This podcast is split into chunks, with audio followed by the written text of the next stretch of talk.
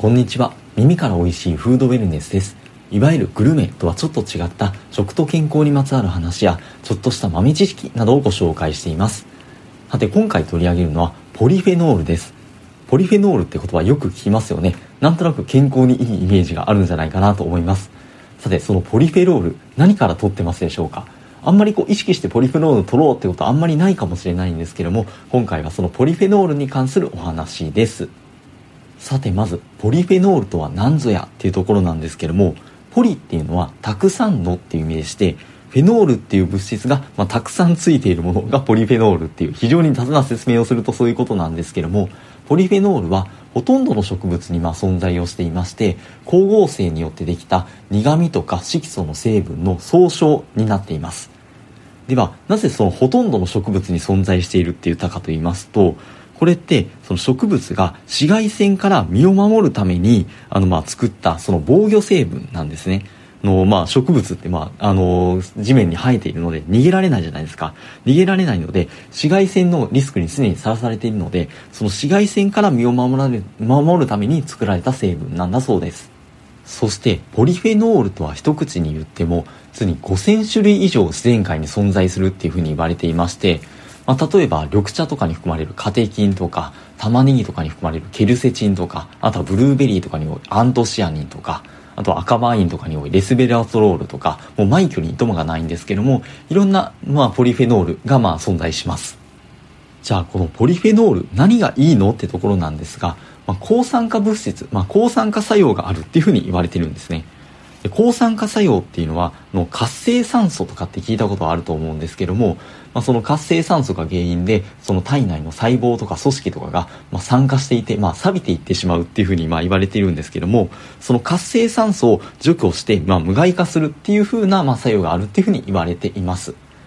でこの抗酸化作用っていうのが注目されたきっかけっていうのがよく聞くと思うんですけどもフレンチパラドックスっていうものです。日本の和食とかとは違ってその欧米の方々かの食べる食事って、まあ、相対的に脂質脂肪分が多いっていうふうに言われていて、まあ、それによって、まあ、あの心筋梗塞とか、まあ、そういったまあ心筋心臓系の疾患を起こしやすくなるっていうデータが、まあ、あのどんどん出てきていたんですけども一国だけ例外があって、まあ、それがフランスだったんですね。でなぜフランスではその他の欧米諸国と違ってしかも食事も結構やっぱりその脂肪分の多い食事をとっているのに心臓病とかで亡くなる人が少ないんだろうかっていう疑問がありましてそれがフレンチパラドックスっていうものです。でそれの研究によってその赤ワインに含まれるそのポリフェノール、まあ、が関係しているんじゃないかっていうふうには考えられました。そうやって注目され始めたポリフェノールに含まれる抗酸化物質っていうのは動脈硬化を抑制する働きがあるっていうふうに言われています。これがどういうことなのってことなんですけどもよく LDL 悪玉コレステロールって聞くと思うんですけども、まあ、これが活性酸素の影響を受けて本物の悪玉コレステロールって言われている酸化 LDL っていう風なものに変わっていきます。であのもちろんその動脈硬化の抑制のためにはそもそもの LDL コレステロールを、まあ、減らすってことも大事なんですけどもこの LDL をその本物の悪玉のコレステロール酸化 LDL にあの変化させないっていうのが非常に重要っていうふうに言われてるんですね。なのでその活性酸素をその、まあ、あの消去する無害化する抗酸化物質の働きによって動脈硬化を抑制することができるっていうふうにあの研究がされています。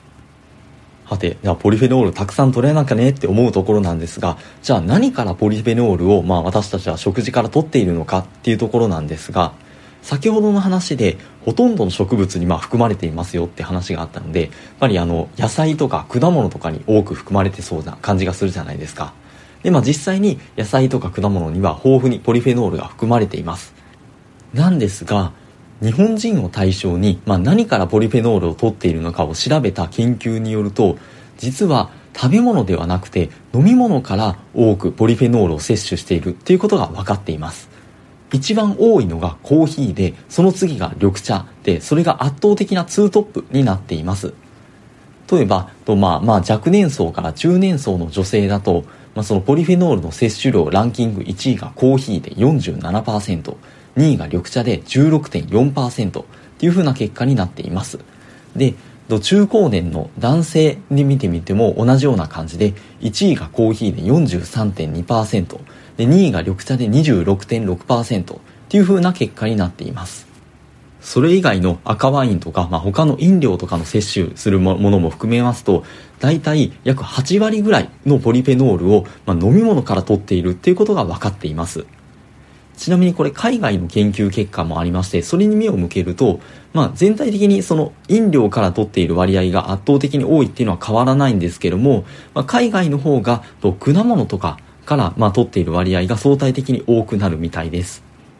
緑茶にはカテキンっていう物質が含まれていたりですとか、コーヒーにはクロロゲン酸っていう物質がまあ含まれているんですけども、まあ、その緑茶とかコーヒーとかって最近健康効果が特に注目されてきていますよね。多分このチャンネルでもおいおい紹介させていただくとは思うんですけども、緑茶やコーヒーが主要なポリフェノールの摂取源だっていうところも踏まえても、やっぱりそのポリフェノールの、ま、偉大さといいますか、まあ、大切さ、健康効果っていうのを改めて感じるところであります。